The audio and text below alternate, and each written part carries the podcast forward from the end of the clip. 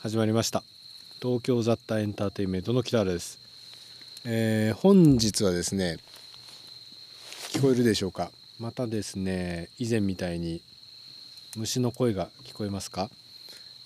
今日はですねえー第2回キャンプ配信ということでですね、えー今砺波富山県の砺波市にある、えー環状寺公園キャンプ場っていうところにですね、えー今来ております今回はですね以前は私の愛犬マルコを連れてキャンプ配信ということをやらせていただいたんですけど今日はですね、えー犬じゃなくて人をですねゲストとして連れてきておりまして、えー今日はなんと1人じゃなくて2人ゲストがいるんですよ。で1人は以前東京雑多エンターテインメントのゲーム会で、えー一緒にお話しした谷橋くんが来ております。はい、でもう一人はあの僕が普段髪をですね切っていただいてる美容師さんがですね来ていただいてるようななかなか面白いメンツが集まってるということでですね、えー早速始めていきたいと思います。じゃあまずはですね谷橋くんこんばんは。こんばんは、お久しぶりです。はい、今ですね谷橋君は日本一周をしているということでですね、まだ半周しかしてないですうけど、ん、北海道を回って今回のキャンプのために帰ってきたと。そうですね、キャンプのために帰ってきました。うん、で、えーもう一人なんですけど、えー今回初登場ということでね、えー新港内川で、えーあの美容師をしている、えー常沢さんに来ていただきました。こんにちは。なかなかですね常沢さんのお店はこう発言しにくいというか覚えづらい名前のお店ですよね。そうですね。うんはい、髪と髪の毛の357日と言います。はい、うんって思う人もいると思うんですけど このね357日はどういう意味があるんでしょうか？はい、えー髪の賞味期限、美しい期限と書いて髪の賞味期限を、えー45日と定義したときに、えー45日間隔で髪を整えるとなると年間8回髪を整えることになるので、え1年365日から髪を整える8日間を除いた残りの357日も快適にお過ごしいただきたいという願いが込められております。素晴らしい。めちゃめちゃ深いですよねこうやって聞くと。最初聞くともう覚えられないと思うんですけどコンセプト聞くとなるほどとうんこうなりますよね。まあまあまあまあそのそんなね、えー、谷橋君もね、えー、常田さんのところで髪を切ってもらってるようで。ね、もうずっと何年も来てもらってます。うん、そんな3人がね、えー最近キャンプに目覚めて、えーいきなりね僕なんか2回目で常沢さんはもう何回目ぐらいですか？キャンプ。そうですね。67回ぐらいですかね。そうですよね。でもこそれってこの1年ぐらいですか？ここ12年ですね。うん。はい。で谷橋君は北海道に行ってもうずーっと車中泊してそうですね、キャンプしてるような感じだよね。もうほぼそ毎日ソロキャンみたいな感じなんで、うんすごいな、まあ、そんな3人が揃ってね今回キャンプっていうことで、えーまあ今ねキャンプ配信第2回目っていうのをやってるんですけどまあちょっと僕もねビール飲みたいんでちょっと乾杯をね改めて、はい。えーやろうと思います。すでに飲み始めて2時間ぐらい経ってるんですけど。もう結構出来上がってますもんね。出来上がってる。いやさあ。ーじゃあ乾杯。お疲れ様です。はいお疲れ様ですです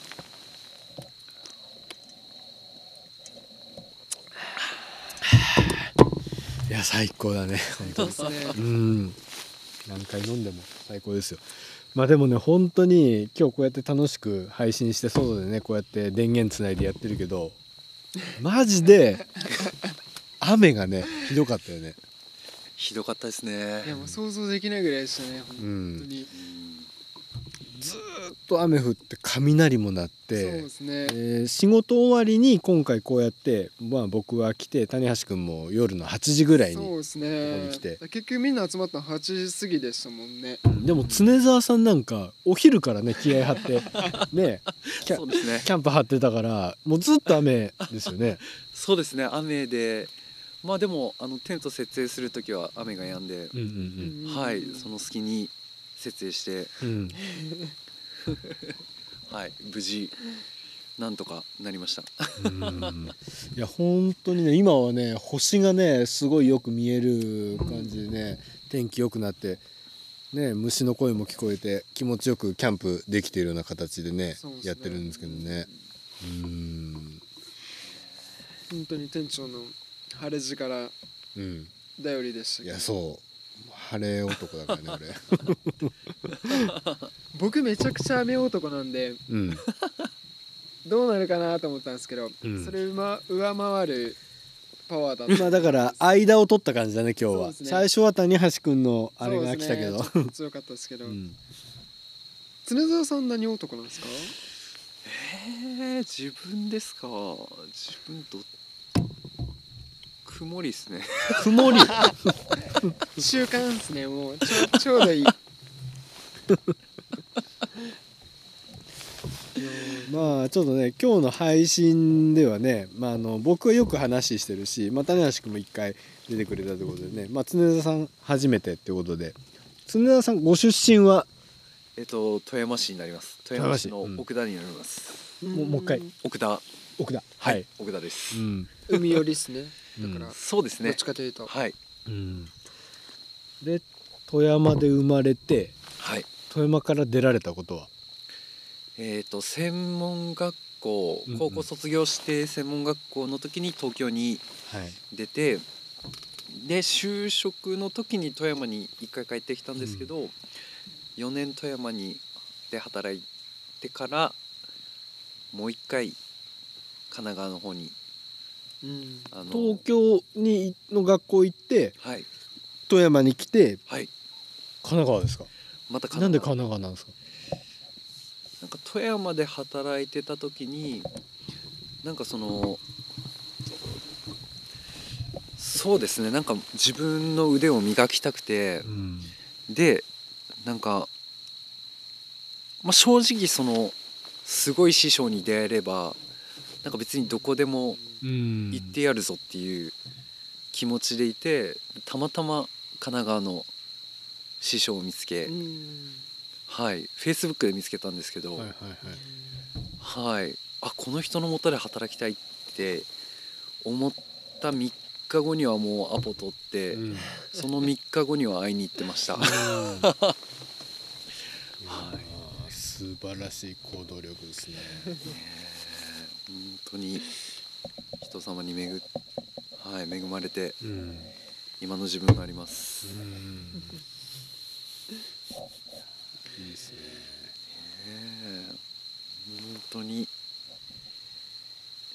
ええあの口下手なんですよ。本当に口下手。美容師なのに。美容師の人ってね、言葉巧みにね、お話しするイメージめっちゃありますけどね。めちゃくちゃ口下手ですね。うん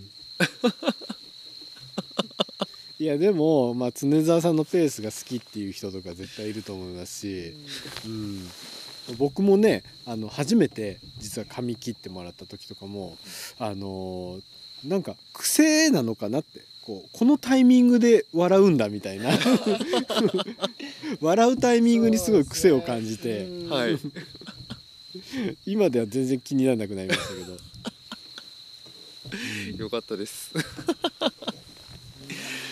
そうですよね。本当に。はい。本当に。ちなみに今めちゃめちゃ緊張してます。本当ですか あのでもそういう割には僕常沢さんのねあの行動とかをよく見てて。あのイベントごとがあると流しそうめんとかお店の前でしたりとかああ、そうですね。いろいろするじゃないですか。はい。でなんかあのお店の横にあるスペース使ってはい。コーヒーを入れる人呼んだりとかしてはい。コーヒーを入れるイベントとかはい。やるじゃないですか。はい。まあまあそれと口下手ってあんま関係ないかもしれないですけど、まあでも口下手な人ってコミュ力みたいなものがあのどうなんだろうって思うところもあると思うんですよ。うん。はい。その割にやってることってめっちゃアクティブなんですよ。今もこうやってキャンプやってるじゃないですか、そうですね。うん、そういうこと行動としてそういうことやるにはめっちゃ興味あるんですか？うんそうですね。そうですね。アクティブなことはやりたいしまあ次あの富山マラソンを控えてるんですけど、えー。あ富山マラソン出るんですか？出ることになってしまいまして、マジっすか？はい。すごいですね。まあそれをまあ完走することが目標なんですけど。富山マラソンの何キロ走るやつ？でもそうだから42.195おおフルだ。フしかもルですね。2週間後とかじゃないですか？2週間後ですえね練習してるんですか？まあそうですね。ぼちぼちと。いや俺応援行きますわ。そしたら。いやマジか。そうですね。うん。そのマラソンを完走することができたら次はちょっと山登りに挑戦したいなと思って。どこ行きたいんですか？ああそうですね。今山とりあえずビギナーなところから攻めてうん。うん。ビギナーっていう立 山は登ったことあるんですか？小山は3回ありますね。ああでもそしたらあれじゃないですか？日本三名山立山で次、石川県の僕最近登ってきましたけど白山とか。で白山登ってお富士山行けば日本三名山とりあえず制覇なんで。じゃあ白山登ります。結構い一番おすすめですけどね、うん。白山富士山は、最終はやっぱ富士山には行きたいなと、うん。そうですね。でもよく山登る人にそれを言うと、うん。いや富士山は意外と登りやすいところだよ。そうそうだね。まあ観光地ですからね。うん。そうですよね、うんもう剣岳が本当にやばいと。出た。剣だけでだってあれ日本一っすよ。あの難易度で言ったら、うん。本当に滑落事故とかも多いんで。うん。うん。そうですね。山登って山の上でキャンプしてうん。で山登りしないといけない温泉に入ってうん。っていうことが次の目標であり、うん。その次は魚釣りをして えー、魚釣りは海釣りっすか？それとも渓流とか？そうですね。とりあえず海。いやもう目の前ですよね。そうですね。店からだって投げれますもんね。投げれるっすね。うん。ううん。なんかその日の晩ご飯分の魚を釣りたいだけ、うん。いやめちゃめちゃいいじゃないですか。うん。え。なるほど。種橋君もね車の中さあの魚釣り用のさあれ置けるような感じで改造してるじゃん。今はもう外しちゃいましたけど、うん。もう竿を何本も4本ぐらい置けるうん伸ばした状態で置けるようにして、うん。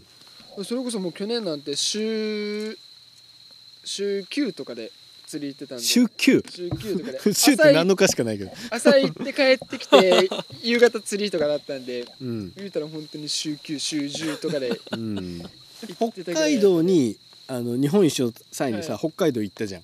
その時に釣りとかはしなかったはちょっとめっちゃ後悔したんですよ。あの最初釣り竿を持ってこうかなと思っうたんですけど、荷造りしててどうしても釣り道具を入れるスペースがなかったんですよ、はいはいはいでまあ北海道だし自分がその釣りたい魚って北海道に別にいないから、うん。いいかなと思って釣り竿を持ってかなかったんですけど、うん。北海道いいざ行ってみるとめちゃくちゃいい釣り場いっぱいあるんですよ。まあそれ言ったらね。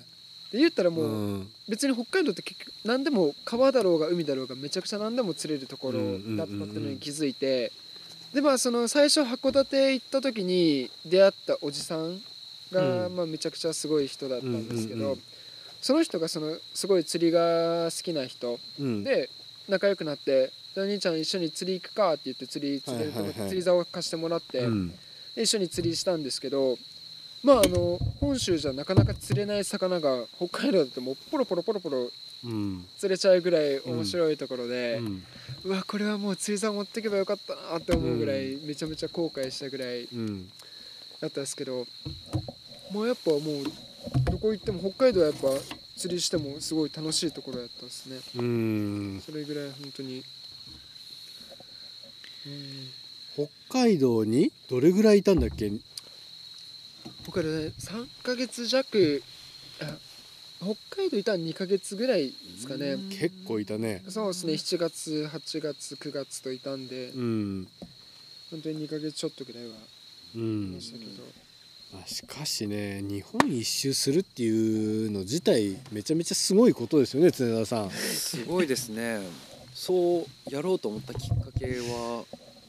やろうと思ったききっかけは別にないんですよ。うん。でなくてその今大学院行ってますけどうん。でその大学の4年生の時に就活してで別に就職先何個も内定はもらったんですけどうん。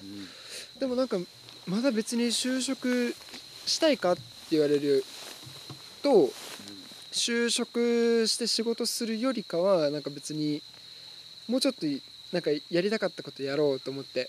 でやりたかったことの一つがその車で旅するってことだったんで、うん言うたらもう車で旅するって言ったら北海道じゃないですか、うん。じゃあもう北海道行こうと思って。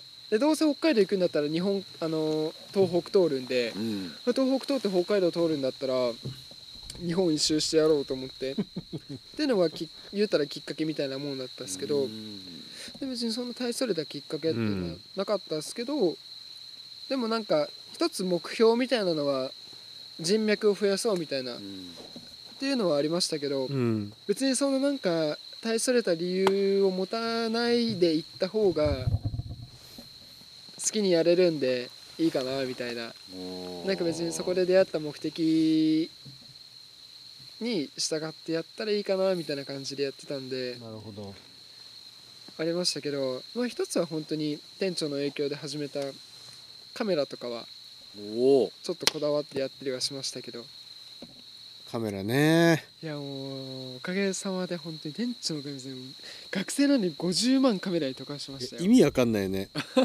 そうなんですよ貯めてたお金全部ポーンって投げ出してうんカメラ買ったんで,、で結局自分もあれなんですよ。あのコスパのいいところから始めようっていうタイプよりは、うん。あのいいもの買って長く使いたいっていうタイプなんで、めっちゃわかる。よ絶対その方がいいから。そうなんですよ。うん。で別に腕もないしあのスキルとか全然ないですけど、うん。まあとりあえずいいもの買ってなんかあもうちょっといいもの買っておいた方が良かったって後悔するよりはいいものを買ってまあ別にハマったらハマったらしハマったらめちゃくちゃいいものあるんでどんどんどんどん伸びていくしハマらなかったらまあ別にそれはそれでもう一回もう買っちゃったもんだしいいかなみたいなぐらいの諦めの気持ちもあったんでっていう人間だったんでもう一括で、ね、学生の分際でポンって買っちゃいましたけど。えーっと確かソニーのアルファ？セブンフォーですね自分セブンフォー。はい。うん。でレンズ合わせて大体50万ぐらいで。うん。なかなか思い切ったあれでしたけど。思い切りましたね。常澤さんもねいいカメラ持ってるんだけどね。そうですよね。あんまり使わないですよね。してもらいましたよ。使わないですね。本当に自分はキヤノンの 5D3 うをん。いいカメラですよね、うん。5D って言っ使っておりますが、うん。なかなか普段は持ち歩くことはせずうん。普段はスマホのカメラで。もったいないいやーでもなんかそうですね。昔はなんかどこに行くにしてもカメラをもう肩身か離さず持ってたんですけどやっぱなんでしょうね。なんかうん。カメラをずっと持ってるとなんか写真を撮ることに何て言うんでしょう。なんか注力しすぎてうん。なんか大事なうーん。なんて言うんでしょうね。はい。なんか本質がずれてくる気がして。そうそうなんですよ。でもそれは自分もめっちゃ思ったですね。もうあのうん。レンズが最初はやっぱでかいやつがかっこいいって思っうん。て、あのレンズの口径が 82mm あるやつ買ったんですよ、うん。でやっぱめちゃくちゃ重いんですよ。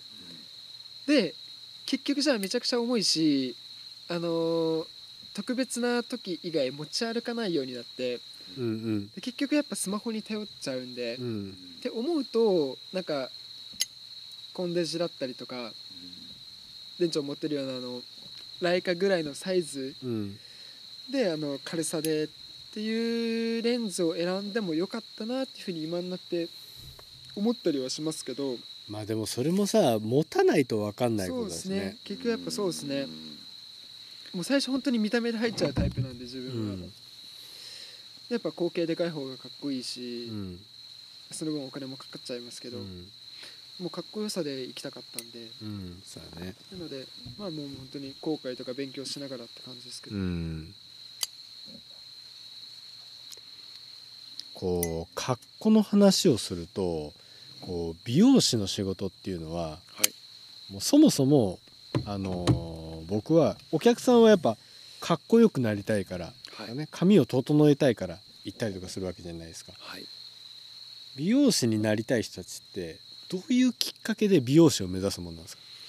ああそうですね。僕が目指したきっかけは中学2年生の時に志したんですけれどもなんか14歳の挑戦とか。はいはい。あの富山県ど独自でやってる社会体験ですよね。そうですね、うん。はい。富山県独自のなんかその将来のことを考えるきっかけをあのうん。与えられる14歳あたりの時にあ何になりたいんかなと思った時にその時にそうですね。あ美容師かなって思ったのは、まあ、はいはい。単純にその時担当してくれてた男の美容師さんがあその時美容室に14歳の挑戦で行ったってことですね。14歳の挑戦で行ったのは酒屋さんに行ったんです何言ってんすか。全然話が噛み合わないんですけど。180度違うぐらいベクトルですよね。そうそう。いやなんかそのその時って割とその将来にねああの将来のことを考えさせられることが多い時はい。でそうですね。でもその酒屋さんを選んだのはうん。なんあなんか本当は最初なんかそのスースーパーを選んでたんです。はいはいはいはい。あアルビスとかなんかそういう感じの。そうですね、うんなんかまかないもいただけて、うん。結構楽す楽そうな感じだった。から現実的ですね。そう現実選ぶ的なところが。そうそうそう。ででもなんかもう美容師になりたいってその時は思ってたからうん。なんかあえて美容室には行かなくてもなんかそういうなんかそその時興味があったところを選んでそう。でなんかなんで美容師を目指したかというとそうその時僕が通ってた美容師さんが男の美容師さんだったんですけど、はいはい。はい、単純にその人のことがなんかおしゃれでかっこよくて、なんかキラキラしててうん。いいなっていう。うん。もう本当にそれだけ。うん。だから本当にきっかけは些細。えその頃からえ美容室に通われてたんですか？通ってましたね中学生の時から。僕床屋でしたよ。よおー。中学は。中学なんて俺もう千円散髪でしたよ。そうだよそうねですよ。うん。本当に。えー。ねえそうでした。あとなんであのー神奈川行かれて富山に戻ってくるのはまあ分かるんですけどなんで内川だったんですか渥美さん。神奈川から帰る時はもう自分でお店を出す時だって思ってて、うんでその帰るタイミングであのー日本橋富山間にはいはい。うん。に、あの富山のアンテナショップがあってうん。でその移住セミナーっていうののものが開催されるっていてでその1回目のゲストがあの内川といえばのあの明石さんのはい。うちの会社の社長。はい。うん明石葵さんが第1回目のゲストでい。いらしててで内川いい場所だよとうん。教えていただきはい。あ内川かと思ってそれで内川に足を運んであいい場所やなと思ってじゃあここにしようと思って内川に決まりました。なるほど。うんそういう企画か。葵さんの影響なんですね。そうですねさんの影響で。うん。でその時六角堂さんに行って、多分北原さんにはい。話しかけたような気がするんですけど。マジっすか？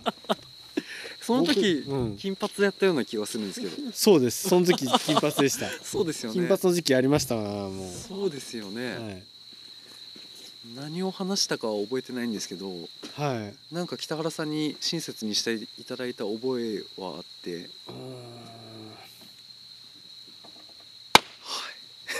そうか。僕が金髪の時期か一番多分ね尖ってた時期ですね僕。うん。あー何年前ですかねあれは。相当前っすよ。し5年前ぐらいですかね。うん5年ぐらい前ですね。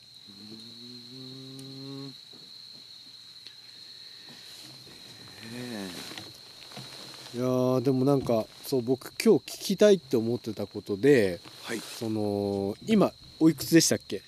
今年31になります。あれ？もう31っすか？もうはい出会ったばっかの時20代でしたよね、そうですね。うん。お店を出したのは27のそうですよね、すね。はい。もうそんな経つんだ。いやいやいやいやいやいや。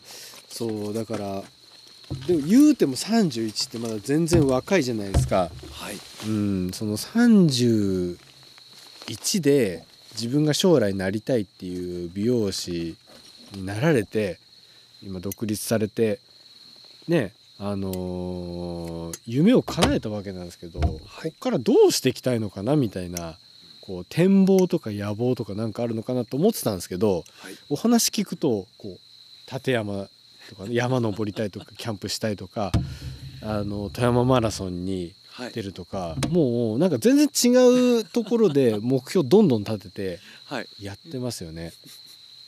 そうですね。なんかままあなんか目先のことではもう常にちゃんと目標作ってやってられるんではい。こう10年とか20年後とかの自分って想像なんかありますか、そうですね。まあ一人でお店をやってるので、うん。まあ自分が怪我したりとか自分に何かあった時うん。本当にもうあの機能しなくなるのでもうぱり何か、まあ、将来的にやっぱ美容師も今は今一番脂が乗っててうん。勢いがある年代だと思うんですけど、絶対にあの年を置いていくと、まあ、衰退していく一方だと思うので。確かに。確かにあごめんなさいね話の途中に。あのー僕そう美容師さんにはやっぱなったことないしはい。あんまり分かんないもんなんで普通に疑問なんですけど美容師さんっていうとやっぱり大体僕ね20代半ばから40代いっても40代半ばぐらいのイメージなんですよ正直。はいそれより上の人ってあんまり見ないし床屋の人だったら見るような気するんですよ。実際美容師の業界って560代ってどうしてんのかなっていう。そうですね。もう経営者にうん。回ってまあプレイヤーで居続ける人もいますけど、うん。まあそういう管理職的な立ち位置に立ってまあ多店舗展開してっていうあとはもうスタッフに任せてとかそういう人もいらっしゃれば、まあ、自分のペースでずっとプレイヤーを続けてる方もいらっしゃれば。それってあの正直経営者に回る人って少ない部類ですよね。そうですよね、うん。そうですね。でプレイヤーとして続けてる方は割合的には多いもんなんですか？どんなもんですかね。いやーでもプレイヤーで居続ける人は少なくはないとあ思そうなんですか、うんですけど。多分僕が知らないだけでほらなんか本当かどうか分かんないけど、うん。コンビニよりも美容室のが多いみたいな、うん、世の中には。っていうのを聞いたことあって。だから行ったことないところではそうやって年配の人とかのプレイヤーが現役でバリバリやってるものなのかなっていうふうにも思うんだけど。もうだから言うたらあれですよね。あの青と赤がぐるぐる回ってるようなお店ってうんそういうぐらいの年代の人がやられてるようなお店とかうん。やっぱ多いっすよね。うんそうだね。床屋さんとかね、ううん。んでもなんですかね自分別に言ったら20代の人もあるしで30代もあるし40もあるし60代の人にも髪を切ってもらったことがあるんですけどうん。やっぱりなんていうんですかね今の自分のこの20代の年からして、まあ、10代20代の年からして自分がいいなとかめっちゃ満足って思うた時の髪を切ってもらった美容師さんの年代って大体自分に近い年だとかあと30言っても30代ぐらいの人なんですよ。うんでやっぱ60の人とかに行っちゃうとなんだろうやっぱちょっと自分がやってほしかったスタイルとは違うなっていうのはあるんですけどでもなんですかねそれってやっぱ美容師さんの年代によって違ってくるもんなんですか？その今の60の人の美美容師さんとかでも言ったらあの20代の時とかはその時のニーズあの若者のニーズに合わせたような切り方をしててでまあ年を取りにつれてなんていうんですかね自分の好きなスタイルをもうあのニーズと関係なく貫き通していくのか別にそういうのも関係なく元からそういう人だったのかなっていうふうに思ったりすることもあるんですけど、そこはどうなんですかね？やっぱそういうのはあったりするんですかね？まあどの年代の方もまあねあの流行りを追いに応えられるようにはしてるとは思うんですけどやっぱ自分の基礎をあの作る段階でのやっぱ最初に教えてもらったとかやっぱそういうものが皆さん土台になると思うんでやっぱ年代が上の方はやっぱりそうですよね。なんかうーん。まあやっぱその時の教えてもらった師匠みたいなそうですね。影響が強くて。そうですね。それがベースとなってっていうまあそのまあ今の僕でしたらまあ最近のまあそのね先代の方のいろいろ噛み砕かれたものをさらに噛み砕いて教えていただいたものがベースとなってっうんていうことなのでなのでそうですね。はい。はい。結構言葉選んでますうん。まあそうなりますよ常さんに寄ってもらうスタイルってやっぱちょっと同じような年代の方と少し違った部分みたいなのってないですか店長。俺はなんかそこがすごい好きなんですけど、うん。なんか他の美容室でやってもらう時よりもちょっと癖がある感じの雰囲気で仕上げてもらえるんで、うん。まあ、周りと本当に少し違うみたいな雰囲気が自分はすごい好きで仕上がりの感じが。っうんうん。ていうので一つ通い続けてるっていう理由の一つなんですけど。ああなるほどね、そこがやっぱあるんでうん、すごい好きだなと思いながらまあ。言ってますけど。申し訳ないけど俺はその辺よく分かんないんだけどただ僕常沢さんに髪切ってもらう時に意識してるのはやっぱ同じ内川沿いで一緒に働かれてる方っていうことで、うん。まああのあんまりそのなんだろうなあの美容師の人はやっぱおしゃれなイメージがあったりとか、あのそれなりにお互いその気を使い合ってる部分。うんうん。今だってその常沢さんに気を使ってる部分はあるけどただ僕東京の時とか京都の時に髪切ってもらってる人よりは気を抜いてるような感じは そうですねあるんだよね。僕もそうです、うん、だから自分がこういう風にしたいっていう風な髪型があったらそれは素直に伝えてなんか結構今までね東京とかでも髪切ってもらった時に一回その冒険した髪型をやってもらったらその後結構安定期に入ったりとかして。あのその美容師さんがやりやすいような髪の切り方をしてもらってるような感じして本当はもうちょっと冒険したいんだけどって思っても言いづらくなる雰囲気があったりとかして、うん。はいはい。うん、だからあのそういう時期になってくるとちょっとここそろそろいいかなってなってうん。他のところで冒険してみるみたいな。のがあるんですよ。はいはいはいはい。だけどまあ常田さんのところは近所だし、うん。あのどずっといるじゃないですかどうしても。そうですね。だからそこは嘘つきたくないなってうん。思ったりとかしてね。今僕は髪結構伸ばしてるんですけど常田さんも髪結構長いからはい。あのその辺は相談しやすいし言いやすいなって思って、うん。あの今髪切ってもらったり調整してもらったりとかしてるような形なんですよね。はい。うん。ありがとうございます。だからねそう結構僕はあの美容師の人の腕がこの人どれぐらいすごいとかよくわかんないですけどあの伝えやすいなとかうん。生きやすいなと思ってあの通ってます。ありがとうございます。行きやすいですねうん 嬉しいです。であの予約してないのにフラッと行けるの常田さんぐらいのお店なんで僕何回もフラッと行ってるじゃないですか。そうです何のね用事もなく。うん遊びに行きましたぐらいで、お客さんいる時もうすっごい迷惑ですけどお客さんいる時とかにもうん「あお久しぶりです」みたいな感じで行っちゃうんでで ちょっと迷惑かもしれないですけど。いえいえ嬉しいです。まあでもこうそうそうあとこれ話しとかなきゃいけないのがあとあの常田さんのところの美容室はあの、まあ、このポッドキャスト聞いてる人は全く知らないと思うんですけどあの普通のね美容室はちょっと違うんですよね。まず何が違うかって言ったらあの営業時間が違うんですよ。あのあえっ、と今今何時からでしたっけ？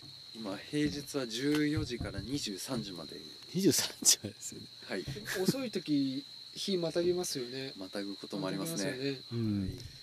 でしかもあの普通美容室とかってこうちょっと待つウェイティングタイムみたいなタイミングの時にうん。紅茶を出したりうもしくはコーヒー飲まれますかって言ってあのー ね出てきますよね。なんですけど常澤さんのところ何出てきましたっけ？ビールを出してます。ビールが出るんですよ。わけわかんないじゃないですか。うん。しかももっと面白いとこビール入れるめちゃくちゃ上手じゃないですか。うん。泡めっちゃ細かいんですよ。うん。それがすごい嬉しくて。それでこれもきっと思われる方いると思うんですけどビールかコーヒーか紅茶か選べるんですかって言ったらいや選べなくてビールだけなんですよね。そうですね。カットのお客様はもうビール一択で。カラーとなかなか尖ってますよね。そうですね。うん、夜だけ夜だけというか夜にそうやってあのやるっていうのはどういう理由があってやらやり始めたんですか？それがですねあのちゃんとした理由が思い出せなくてですね。うん、はい。気づいたらこうなってました。えー、そうちゃんとした理由が思い出せなえい理由ないんですか？そんなわけないでしょ。えー。そんなそうですよ。あーでもそうですね。美容室が本当にたくさんあるのでやっぱ差別化をつけたいなっていう部分から入ったんだとは思います。うん。そうですね。それからビール出そう出そうかと。うん。そういうところも。ねえ。まあ本当仕事をしてる人とかからしたらすごいありがたいお店ですよね。僕も店長と同じお店で働かせてもらっていた後とかに行けたりしたんで。そうですね。仕事終わりの現役世代の方から。そうです。で仕事で疲れてカットだけなのにビール飲ませてもらって。もうそこで幸せになって帰れるんで。うん、それが本当に最高で。ありがとうございますいやでも本当差別化はできてると思いますよ。う。ん。うん、本当に内側に助けられてる部分も大いにあると思ってます、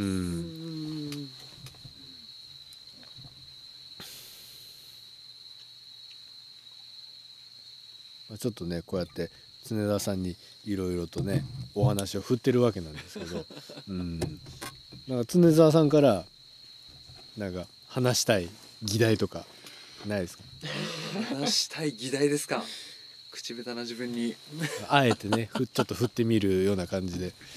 そうですね。最近のマイブーム皆さんのマイブームは何でしょうか？マイブーム？マイマイブームそんなキャンプでしょ。ああ安定のキャンプですか？旅っすよ。ああ旅ですか？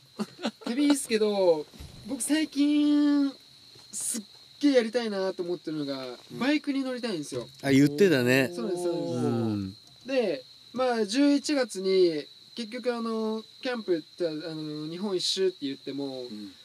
北陸東北で北海道しか回れてないんでまあ11月からまたあの中国四国九州と回ってこようかなって思ってたんですけどそれよりも先にバイクに乗りたいなと思うのがあってまあそれはなぜかってあの北海道行った時にはバイク乗ってる人ライダーさんがめちゃくちゃいてで仲良くなった方とかにバイクの後ろに乗せてもらって一緒にツーリングさせてもらったりもしたんですけどそれがめちゃくちゃ楽しくてでもちょっとあのーやっぱ免許取るのにも時間かかるんで今のうちにバイクの免許だけは取っておきたいなっていうふうに思ってでまあお金はちょっと貯めてバイク買ってっていうので今あの前ブームってわけじゃないですけどバイクの免許取りたいなっていうのはめちゃくちゃ。バイクか。西日本はバイクで。西日本はバイクで。行くんですか？行こうかなと思ってます。次は次はバイクで旅してもいいかなってやっぱ思いますね。おー。うん。すごいな。え津田さんバイクは興味あるんですか？いやバイクはちょっと怖いです。こ怖いって感じ。怖いですね。うんうん。あのね僕もねあのバイクは本当に20代の時は乗りたいっていう気持ちめちゃくちゃあって。当時あのフリーイージーっていう雑誌があってあの男のライフスタイル、うの例えば男と言ったらバイクだろうとか男と言ったら革ジャンだろうとかでその革ジャンに紐付けてあのいろんな特集を組んだりバイクでキャンプに行くような特集を組んだりとか、まあ、そういう本があったんだよね当時。それを読みながらうわーやっぱりバイクっていいよなって思って、えー川崎のやつとかねいろいろ興味はあったんだけど、うんまあ、なかなかね、あのタイミングがなくてここまで乗ってこなくてね。で今は、えー自分でジムニーを買ったりとかしてこうやって乗って運転してるんだけどやっぱ車運転してて思うのは俺やっぱねラジオを聴いたりポッドキャストを聴いたり音楽を聴く時間が非常に好きなんだよね。でそれをやってるとバイク乗ってるとそれできないなと思っちゃって。うん。そうですね。そう。いやうんすごいロマンを感じるのとかねめっちゃわかるんだけど結局ラあのーバイク乗りながら何かはできない。俺なんかながら作業みたいなのがめっちゃ好きで。うん。そう。それを思うと結局自分は車で十分かなって思っちゃって結構今は諦めちゃってる部類なんだよね。うん、なんか原付とか乗ってる時はなんか自分が風になったような気持ちで、めっちゃ気持ちよかったりとかしてね。うん、良かったんだけどまあなんかその辺で十分だったかなって今は思ってる。乗ったら乗ったらで変わるかもしれないけどね。そうですね。もうやっぱ乗るまでそんな興味なかったですけど、うん。いざ乗ってみてのあの爽快感うん、を味わっちゃうとやっぱりちょっとバイクいいなって思うところがあって、まあ、音楽は聴けないですけど、うん。音楽聴けないしやっぱ気を気候うん。とか気温とかに左右されるとこはでかいですけどまあやっぱそれを差し置いてもやっぱバイクの気持ちよさって他に変え難いものはあるなっていうふうに思うとこはあうったので。ん。いや生きてるって感じがするだろうね。そうですね。うん。逆に常澤さんの今のマイブームキャンプ以外で。キャンプ以外のマイブームですか？何かあるんですか？マイブーム？アレクサですね。アレクサ？アレクサですね。あの最近あのシア シアタールームを作りまして。おおへえはい。もうあれ2階ですか？2階に。今アレクサにお願いするとあのカーテンが閉まってえすごっ、スクリーンが出てあの照明が暗くなって、うんでもう一声かけるとあのあのプロジェクターがついて、うん。あのもっと照明が暗くなる。うん、っていう部屋を完成させました。マジですか？それなんでもっと早く言ってくんないんですか？いやアレクサを導入するとですねもう増殖していってうん。はい。今スマートスピーカーが家に3台。うん。であの対応の電球が今7つうん。はい。で赤外線をあの記憶させるあのなんて言うんでしたっけ？はい。あのうん。エアコンとかをコントロールする機械がすごそれも3台。だんだん何でもかんでも。何でもかんでもです。うん、だんだん堕落した生活にうん、なっていきます。はい。すごいな。えま前一回僕の家来てはい。あのシアタールーム、はい。僕の家のい。見ましたよね、見ました。またあれとまた全然違うような感じなんですかね、そうですね、うん。もうベッドに寝ながら。はいはい。あ寝ながらスタイルですね。寝ながらスタイルの。はい。そんな感じを作りました、うん。はい。いや北原さんちのシアタールームもだいぶすごかったですけど、うんいやーいいなあえちょっと見してくださいよ今度シアタールーム。いやもうぜひですぜひです。あれ映画とか見るんでしたっけ？そんな。そう何見るんですか？ああいや最近実は映画あんまり見てなくて、うん。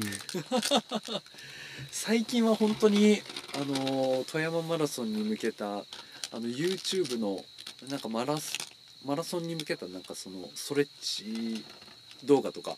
をシアタールームで見てるシアタールームで見てます。贅沢。それははい。あれなんですか？その前一緒に店長のお宅にお邪魔した時の影響とかはあったんですか？いやもともとプロジェクターを持ってって自分も。うーん。はいそうですね。まあただなんかその一声でうんやっぱシアタールームできちゃうことにやっぱ憧れを感じてしまってうん。はい作ってしまいました。うん。ポッドキャストじゃ伝えらんないですけど あのーシアタールームはもう男心くすぐるあれはありましたよね。店長のお持ちのクラシアターは。うんフラッシュアターはすごいですね。あれはすごかったですね、うん。本当に。常沢さんのそのベッドルームというかそのホームシアターはどどんぐらいの広さなんですか？えー、っと部屋の広さで言うと10 14畳前後。うん。めっちゃ広いところにベッド置いてますね。ベッド ベッドだけの部屋があって。うん。はい。そうです。いやでもね本当にこれを聞いてる人で都会の人とかいたとしたら本当に地方の古民家には夢とロマンがめちゃくちゃ詰まってるからあの自分のホームシアター持ちたいっていう人とかいたら本当にねおすすめできると思うんですよね。そうですね。本当に物件に関しての地方ってやっぱもう夢はありますよね。夢ある。全然金額違いますもんね。都会住んでる時と。全然違いますよ。本当に。まあ、リアルなお金の話とかになっちゃうと僕ん家はもう120平米ぐらいあって、はい。2階建てで中庭があってお家の中に蔵がついてはい。いるわけなんですよね。はい。うんで200万ぐらいで買ったわけですよ。土地代込みで。やばくない？これは。やばい。いややばいですよね。うん、まあやっぱ維持費とか更新していくのにお金はかかるかもしれないですけど。でもそう思ってもあの面積とあれだけの家を購入して購入ですもんね。もう買い切った感じですもんね、うん、改装費とかはは結構綺麗に持ち主の人がされてたからあのまあ改装費は特にかかってないんですよ。普通にもうそのまま住めるっていう感じで。ん？で改装したいんだったらまあ今200万の中でのローンを組んでるんではい。それを5年ぐらいのローンで組んでるから返し終わったら、まあ、必要であれば追加でリフォーム用のローンを組むみたいなな感じですね。るほど。うん。これ一個聞いてみたかったんですけど、僕ずっと僕はずっと北陸に住んでるんでわかんないんですけど、うん。まあ店長はもともと出身が東京、うん。で常沢さんは神奈川行かれてたじゃないですか。まあ地元は出身は富山ですけどはい。東京行かれて都会東京じゃないあの神奈川の都会行かれてってありますけどまあ田舎で住む良さっていうのは店長とか常沢さん今言言われてましたけどうん。田舎で住むその住みづらさうん。みたいなところってやっぱありますか？どうなんかちょっとナイーブな話かもしれないですけどいやもういっぱいあるよ。そんな住みづらさなんてもう本当に車がなきゃやっていけないっていうとこだったりとかうん。あのー俺はお酒好きだからはい。仕事終わりにやっぱ今までお酒を飲む習慣があったうん。わけだけど今はね10時に仕事終わってよし飲み行くぞって言ったらあうん。のローソンぐらいしかやってないわけなんだよ、ううん、近所のねローソンとあとウエルシアぐらいしかんやってなくて、うん。まあ、だから家で飲むみたいな習慣になる。でかといって富山県っていうところはあのもう家族が多いわけなんでね。子供がいてってういうお家だからあの人ん家に行って飲むみたいなこともそんなにあの予定がもともと決まってたらするけどん。急な呼び出しみたいなのは聞かないわけなんだよね。ううんん、だからその辺はあーちょっとやりづらいなみたいな。うん。やっぱり家族優先にどうしてもなっちゃうから飲みに行きづらさみたいなのはうん。感じるのはねこっち来てからだいぶ飲み代にお金がかかんなくなった。そういう意味ではお金が逆に貯まるっちゃ貯まるうんようにはうん。なったんだよね。なんかその、うん。ハード的な住みづらさもあるかもしれないですけどなんなんていうんですかねソフトっていうか人間関係的なもので都会とやっぱ違うなみたいなところとかっていうのもやっぱあったりはしますか？こういう田舎だと。あるよ。俺なんかさ今のお店でね朝から晩まで働いてさあのーずーっとい家にいないわけなんだよね。普通の人と比べたら。はい。俺でこないだなんてさもうあの家の、あのー前に雑草が生えててうん。その雑草がめっちゃ伸びててはい。うんで人間の身長ぐらい雑草が伸びてたからうん。いやこれまずいなって思ってたの前から。はい。かといって飼ってる暇もそんなになくてうんかといってもうすぐその引山っていう大きいお祭りもあるし、あのその時にうちのねあの溝のとこだけ葉っぱがめっちゃ伸びてたらちょっとまずいなと思ってね。うん。そう。であのーさすがにそれは今度の休みに刈ろうと思って、はい。まあさすがに昼間は暑かったから夜にやろうと思ってね準備してたのね休みの日に。はい。はい。でよしやるぞと思って草刈り用の道具とか軍手とかして外出たらなかったんだよ。草が。はい。はい。全くなくてめっちゃ綺麗になってて。だから近所の誰かがやってくれてたんだよね。あるあるですね。あでしかもびっくりなことに俺の玄関のところにあのー回覧板があったはずなのに回覧板がなくて回ってたんだよね。ー 回覧板ってでも普通サインしないですか？普通サインするでしょ、はいなのにそれが回ってたの。えサインした状態でもいやわかんない。そうだって回ってたんだからさ、へー。回ってたんだから俺のサインをしてるかどうかなんて分かんない、はいもうこれ村八部ですよ。うわー。であのー本当にやあの草むしりも近所の誰かがやってくれてたんだったら一言なんかあったりとかうねん。誰かがやってるって分かったら「ありがとうございます。すいません。普段やってなくて」って言えるのに全く何にもなくて。う、ん。うん、だからねもう今度引きお祭りがあるのにこんな草ぼうぼうでって言ってしゃあないって言って誰かがきっとやってくれたんだと思うんだよ。うんもう申し訳ない気持ちとうんもうなんかもうほんと複雑な気持ちだよね。うん、それこそやっぱ今移住されてからもう数年お二人とも数年経ちますけどうんそれこそもう越してきてその当初とかって結構そういう人間関係みたいなのなんか面倒くさいなっていうか大変だなって思うところとかはあったりしたんですか？綱田さんどうですか？大変だなと思ったことはないですけど難しさみたいな人付き合いそうのですね。なんか割とそうですね。移住してきたタイミングでやっぱ新港の人は漁師町だからうん気性が荒いっていうことを最初から言われてたおかげで案外そうでもないなっていう気持ちに今なってて。そうですね。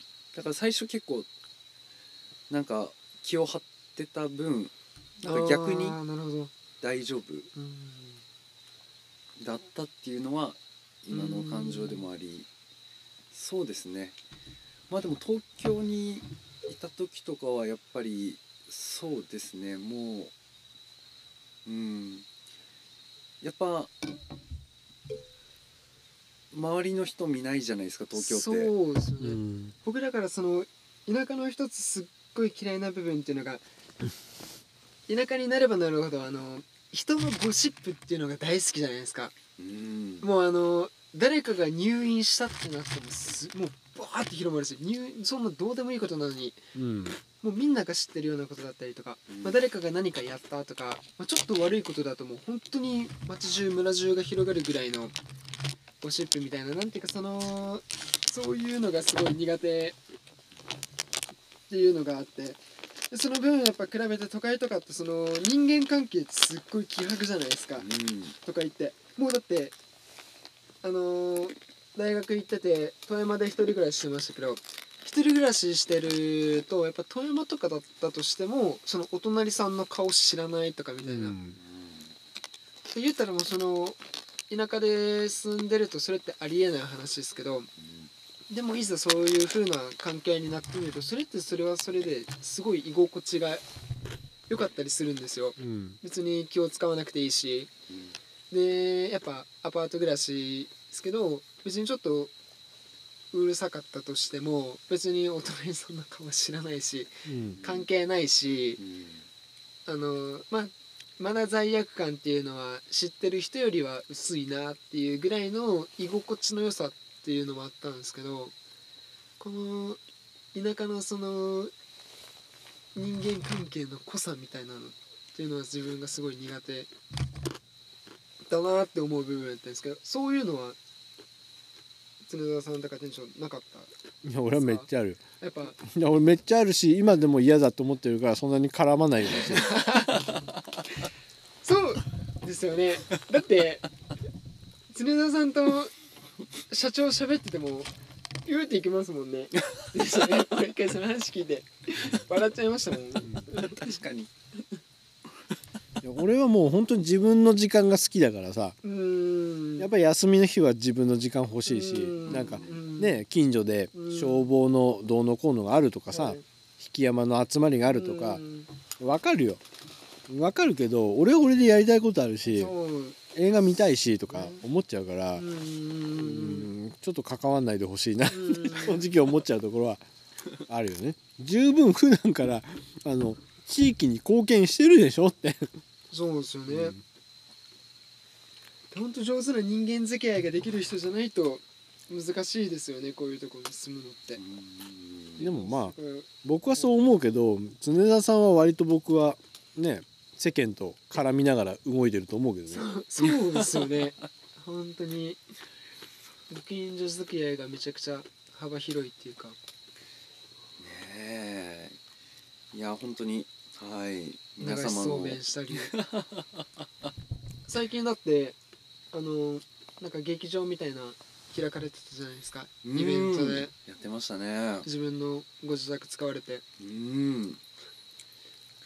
それと。ね本当に。ああいうのって全部常澤さんが自分で流しそうめんにしてもそう劇場みたいなのにしてもやりたいって思って動いてることなのさ劇場に関しましてはお客様であのーそういう劇の方がいらしてうん。まあ一緒に話してるうちにまあこういうのやりたいねみたいな、うん。でここでやれたらいいよねっていう話から展開してって、うん。実現したことではあるんですけど、うん。流しそうめんに関しましてはもう自分がやりたいからやったっていう。それだけですね。うんはい。流しそうめん歴も割と長くて。そうなんすか？そうなんですよ。はいあのそうですね。20代前半のアパートに住んでる時からはいはい。3階建てのアパートだったんですけどうん。3階のアパートの中でアパートの中で？アパートの中であのユニットバスのあの蛇口からバルコニーにかけて、ああもうあのアパートの人たちみんなでやってるとかじゃなくてアパートの中で自分自分の部屋の中で。だけでそれ一人でやってるんですか？友友達連ああれて友達と。よかったよかった。そうなんですよ。うーん。すごいな。はい。流しそうめんには思い入れがありますね。長いんですね歴。歴が長いですね。はいあいいな。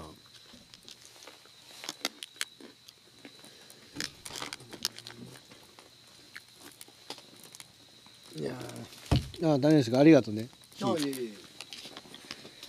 今ね、あの焚き火がね、ちょっと火がね、少なくなってきたから。種橋君が追加してくれて。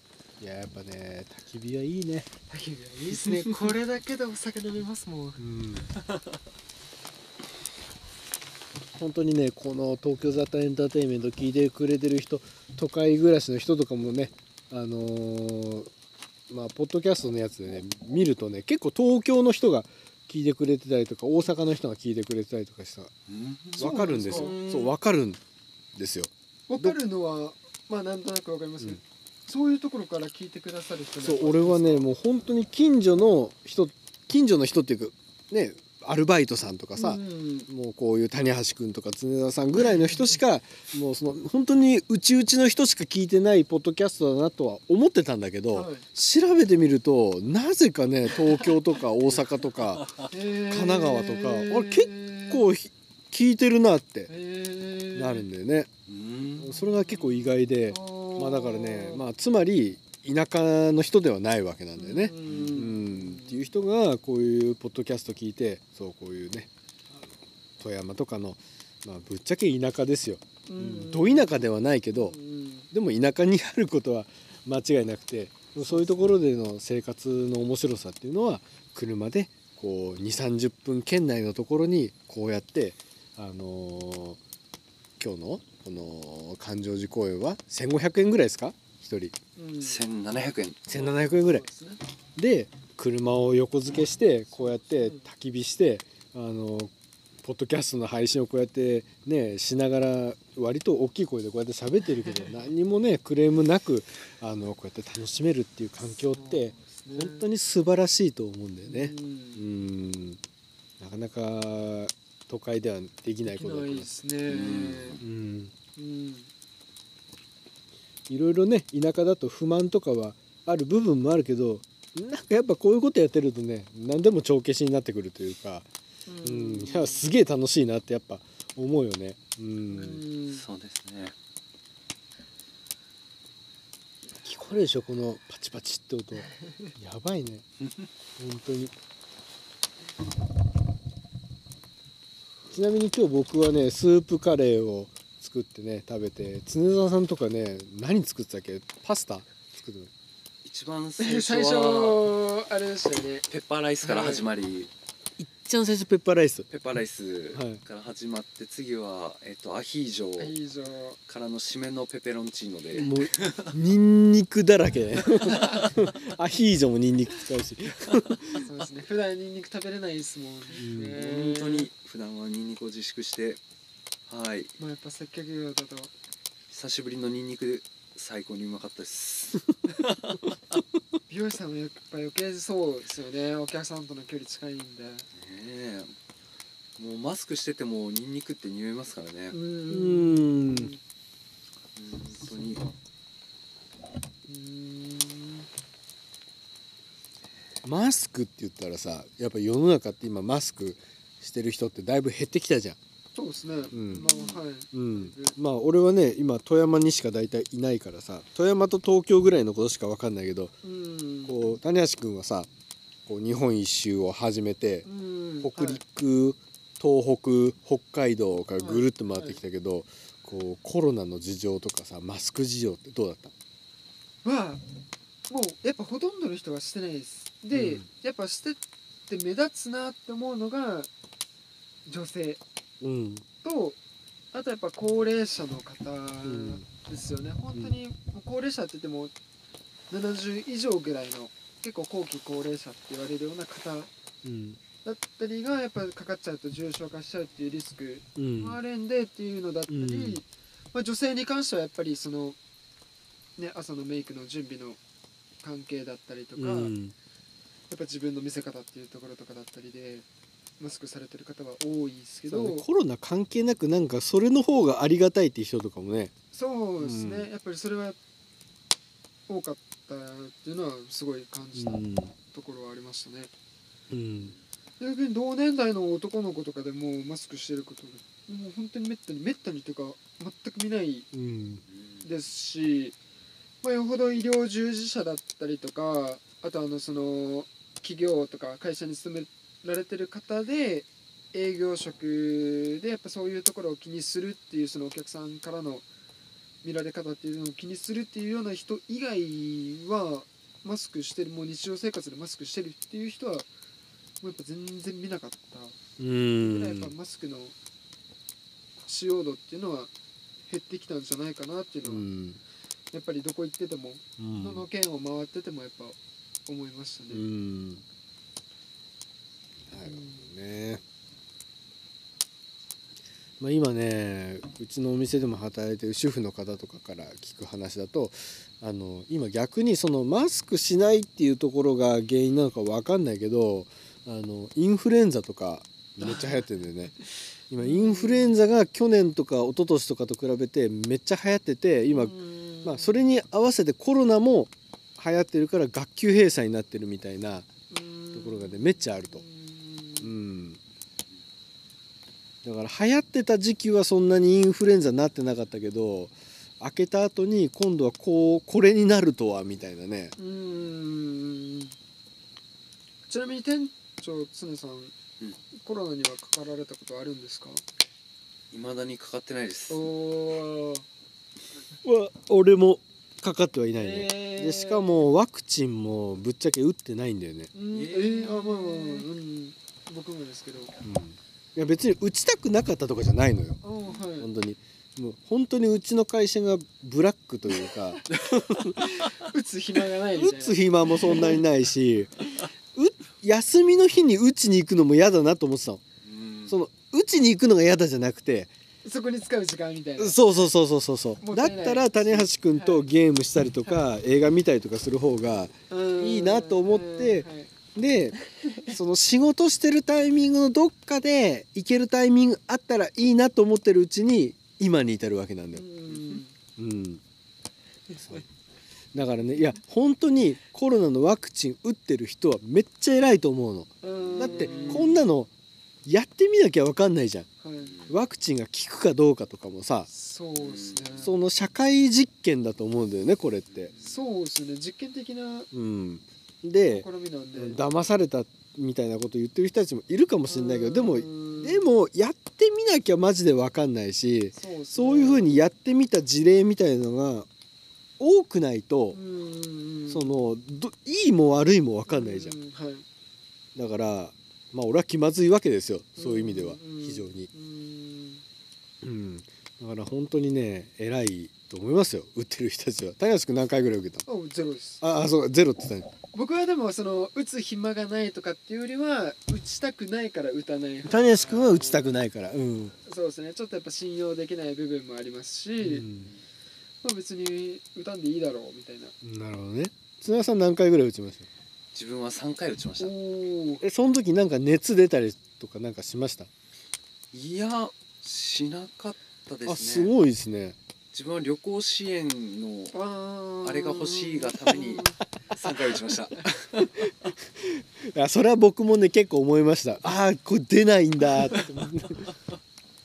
僕でもコロナ2回かかりましたけどもあの1回目はほんと地獄でしたよ、う、うん、熱は40度出るし、うん。全身の骨と筋肉は痛いし、うんで声出ない。で喉はもう塞がるし、うん。鼻は詰まる、ん。で動けないものを食べれない飲めない。っていうの最悪だよがもう3日間続いたんで、今までに経験したことのない辛さうん。はやっぱありましたから、ん。もうあのワクチン打っときゃよかったってその時は思いましたけど、なるほどね。でもやっぱ2回目かかってみるとそんな大したことはないですよ。熱は出ないし、うん。で別に関節痛とか筋肉痛とかもなくで別あのちょっとした鼻づまりぐらいだったんで、うん。まあ、やっぱなんかもうそう思うと自然で免疫獲得したら下でうん。それはそれでいいのかなっていうのもあったんで、なるほど。まあもうそれは本当に個人の自由なんでうん。別に打ってるから偉いとか打たないのがいいとかってわけじゃないですけど、そこで別に責められる必要もないし偉いっていうのもないし、っうん。ていうのがあったんでただもうあの苦しみだけは経験したくはない、ぐらい本当に辛かったですこのうのん。1回目は。もうすごいそれ店長に関しては本当に風邪ひかない風邪すらひかないですもんまあね。基本的に引かないね。うん。今日みたいな最初めちゃくちゃ雨に打たれてこれからどうなるかわかんないですけどきっと多分3日後も元気に営業されてるはずなんで、うん。って思うと毎日あんだけハードに仕事しながら。うん。まあこの体が資本だからね、うん。まあみんなそうだし、そうですね。うん常田さんもそうだし、ううん。ん、谷橋君もね風邪ひいたら旅もできなくなるし、そうですね。うんうん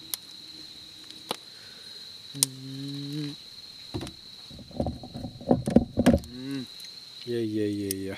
まあ本当にね体があってのね、そうね。このね。それは本当に思いますね。うん、うんまあそんなこんなでね今ポッドキャストの配信を始めて1時間12分ぐらい経ちました。常田さんあのー緊張してるっておっしゃってましたけどどうでしたか、ここまで。そうですねはいあの種橋君がよく喋ってくれたおかげで助かりました。僕でも最初に一緒に店長と収録した時めちゃくちゃ緊張うんしてたんですよ、うん。今はお酒の力とこの雰囲気の力でうん。なんとかなってますけど、うん。もう一緒に働いてたあのお店の名前うん。最初は出さないようにって言ってたんですけどもう何回もポロッと出しちゃうぐらいうん。緊張しててうん。で店長もあの後書きみたいな感じで「はい。あうんのご愛兄弟」みたいな最後書いてくれましたけど、ってぐらい緊張してたんで 今はもうお二人のおかげで なんとかなってますけど、まあ言うて常田さん全然喋ってるけどねう本んいやー。でもそんなになんか髪切ってもらってる時と雰囲気変わんないですよ当ね。にそうだね。うんこんな感じだよねずっと。こんな感じですね。ずっとこのままずっとこのままです、うん。うん。で今1時間123分喋ってなんと今今何時か分かります？1時48分。そう。すやばくない？え？そうなんです夜か中の今1時48分。谷橋君俺11時ぐらいだと思ってますそうでしょ？そういうテンションでしょ、怖い怖い怖い。全然眠くないですよ。うん、いやいやもう常沢さんとか半分目つぶってたから。ね 今後半ちょっと寝てました今。なんなら今が一番調子いいぐらいですもん、うん。マジっすか元気やな。そんな時間なんですか？今。そうだよ。マジか。いやまあスタートが遅かったからね。そうですね。スタートでなかなか大変だったんで。うんえー、びっくりっす。びっくりでしょ。びっくりっすね。まあということでね常田さんもねそろそろお眠っていうことでね、えーポッドキャストもねまあこの辺で今日は終わりかなっていうところではい。ああの締めくくりたいなと思います、はい。田中君どうでした今日は？いや楽しかったです。楽しかったですし1回目と比べて緊張もなくうん。喋れたんでうん。でも環境もいいですし、うん憧れてたキャンプ配信もできたんで、うん。だから最初はやっぱ最初っていうかあのもともと店長1回北海道僕旅してる時うにん。喋ろうかって言ってそうやりたかったくださねあれじゃないですか。うん。それも結構楽しみにしてたんですけどやっぱなかなか日程合わずうん。待ち焦がれてた部分もあったんで、うん。こうやってあまたね次の旅に出た時にね。そうですね。うん、でも今日こうやってなかなかあの普段できないお話とかもできたんですごい楽しかったです、津田さんもねご緊張の中ねありがとうございます いえいえこちらこそ楽しかったです。本当にはい。そうですね。最初何喋ったらいいかみたいな感じのうん。言われてた。まあ、でもやってみたらね本当に案外喋れてしまうもんなんですよね。そうですね。本当にということでねまたね、えー第3回キャンプ配信とかね 谷橋君の旅の途中とかうん。砂田さん独占インタビューとかいろいろあるかも分かんないですけどね。ね。うーん。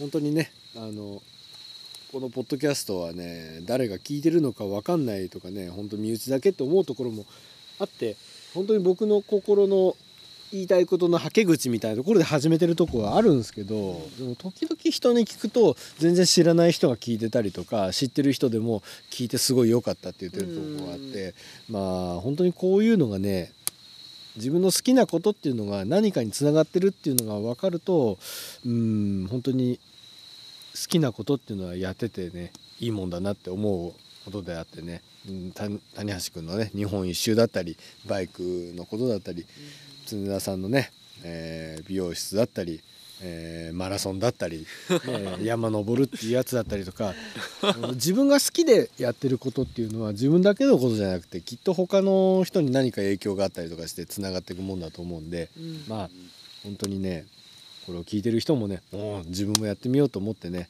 えーやってる人がどこかにいたらねこれをポッドキャスト配信してる意味もあるんじゃないかなと思ってねうんまあそうじゃないかもしれないけど僕の中では救われてる部分はあるんでうん本当に今日も楽しかったなと思って、えー配信を終わらせようと思います。そうですね、もう晴れてよかったです。いや本当に晴れてよかった。本当に。うん星がねめっちゃ綺麗やね。綺麗すごい、雨だったら機材出せなかったんですよそう出せなかった。えー。本当に。うん。あよかったです。ごい。いやということでね谷橋君と田中さん今日はね本当にどうもありがとうございました。ありがとうございましした。はい。ということでね今日はこの辺で終わりにしたいと思います。ありがとうございました。おやすみなさい。たおやすみなさい。おやすみなさい。はい